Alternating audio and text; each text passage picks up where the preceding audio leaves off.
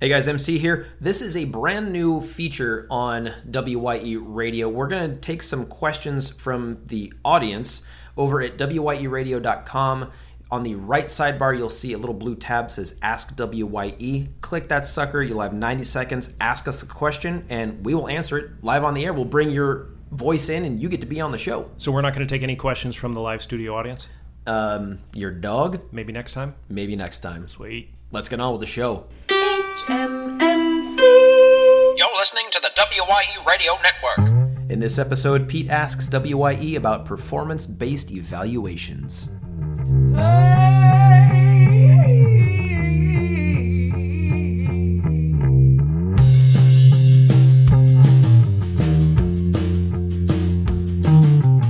The podcast that responds to all emergencies on and off the job.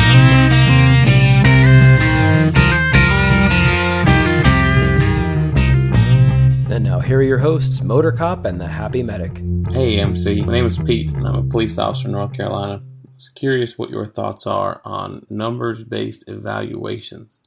Department recently went to them and uh, curious to hear your thoughts. Hey, thanks for your question, Pete. Uh, that is a really interesting one. And if I'm understanding it correctly, you, and HM, you jump in here if you think I've, I've misunderstood, but when he says numbers based for evaluation, uh, I'm, I'm not thinking like a, a, a 1 to a 10. You know, you scored an 8 today, Billy, kind of a thing. I'm th- Yeah. my, my interpretation of it is you've done X number of insert thing here, uh, this many arrests, this many uh, traffic stops, citations issued. Yeah. That, Let me- you know, statistics, Let right? me go back real quick. Thank you very much for your question, Pete. Um, when I think about this MC, I think back to when I was a paramedic uh, intern in New Mexico, and we were given between one and a five. And I remember the instructor saying, "I will kick back anything that starts with a five because how do you get better?" It's like, bitch, I'm good. you know, if it comes down to patient rapport five, he's not going to give me a four and be like, okay, in two weeks I'll give you a five. But I think Pete's got a point here, and and I think you're more on track with should your department be using your performance statistics from the last year uh, to evaluate you? and that it's an interesting point because when you start thinking about stuff like this, people automatically go to that one word quota. Mm-hmm. You didn't do X number of traffic stops. You didn't do blah blah blah. And I always divert back to, or revert rather, to a, a position in the public sector, right, or a private company, whatever. Sure. And I think to myself, okay, if there's uh, let's let's take baristas because I like baristas, right? Sure, yeah. Uh, if you are working at insert barista place here and you never make any coffee, um, you're gonna get fired. Yeah. right. You should be making coffee And do the- your job. The other thing about this is, you know, the the kids are back in school, so we're setting expectations. We're letting them know Yes. what we expect of them throughout the school year. We're not gonna come down in June and be like, "Sorry, dude, you didn't hit these ten benchmarks." Uh, is your agency uh, first of all, is your agency using any uh, performance-based statistics for evaluation? And if they are, are you made aware of what they are?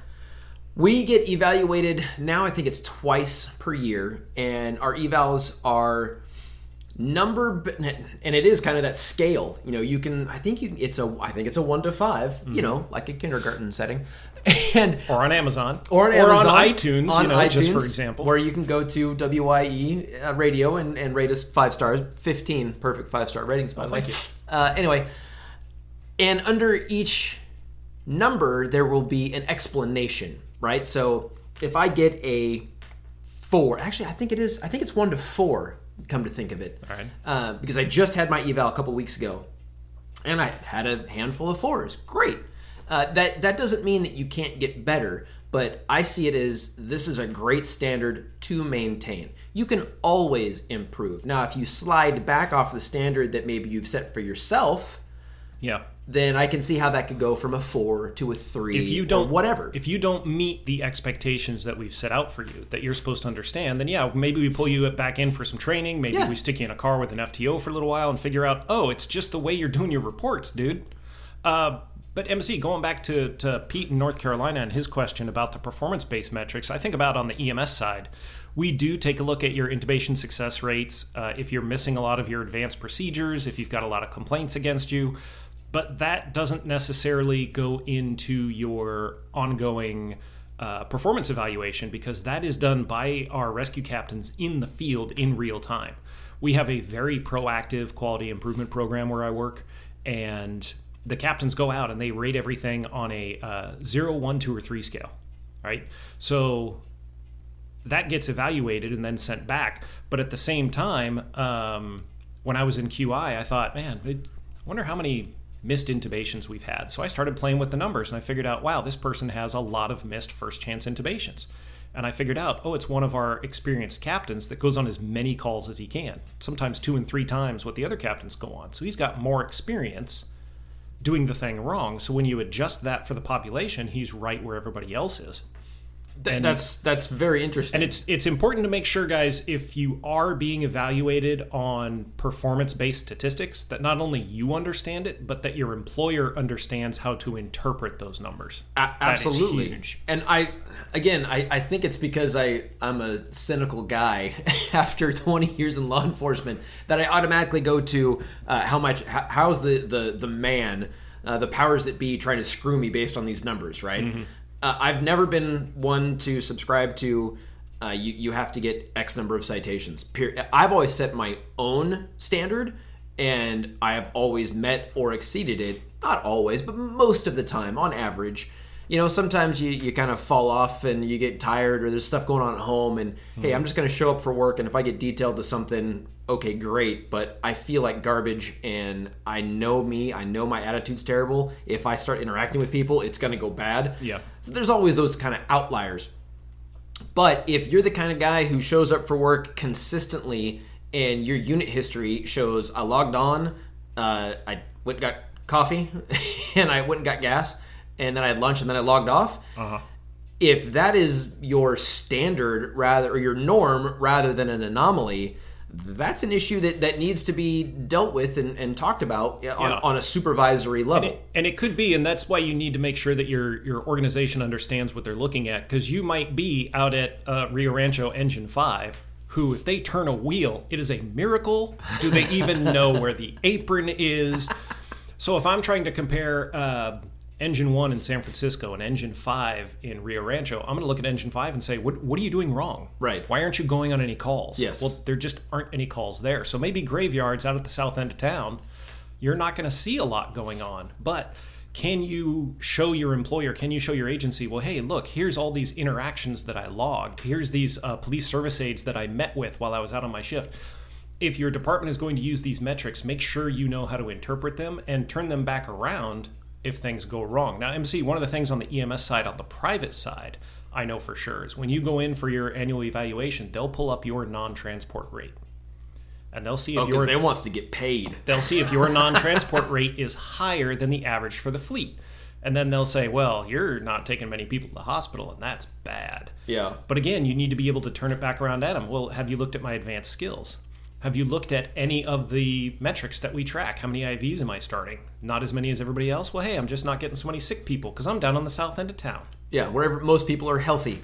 I'm not. I don't. Uh, my beat's not the geriatric wing of of you know the, our town here. Yeah. So I was uh, many moons ago when I was at QI, sitting behind a desk, uh, staring at statistics all day long and data, and I'm just wondering how do I make of this. You and I were part of something called the uh, First Responders Network Fantasy Football League, yes, we were. and I was looking at my my roster, and of course I always pick my kickers first because I am the honorary taco. yes, of the you group. are. Yes, you are. Uh, man, I missed the league. Anyway, I'm looking at the stats and I'm trying to pick a quarterback, and they've got this quarterback ranking uh, metric, and I look at it and it's uh, most completed passes, longest passes, uh, interceptions get you dinged this amount of points, and and uh, touchdowns get you this. Pop, all these different metrics that they put in, and they come up with a score on a scale of one to 100. Yep.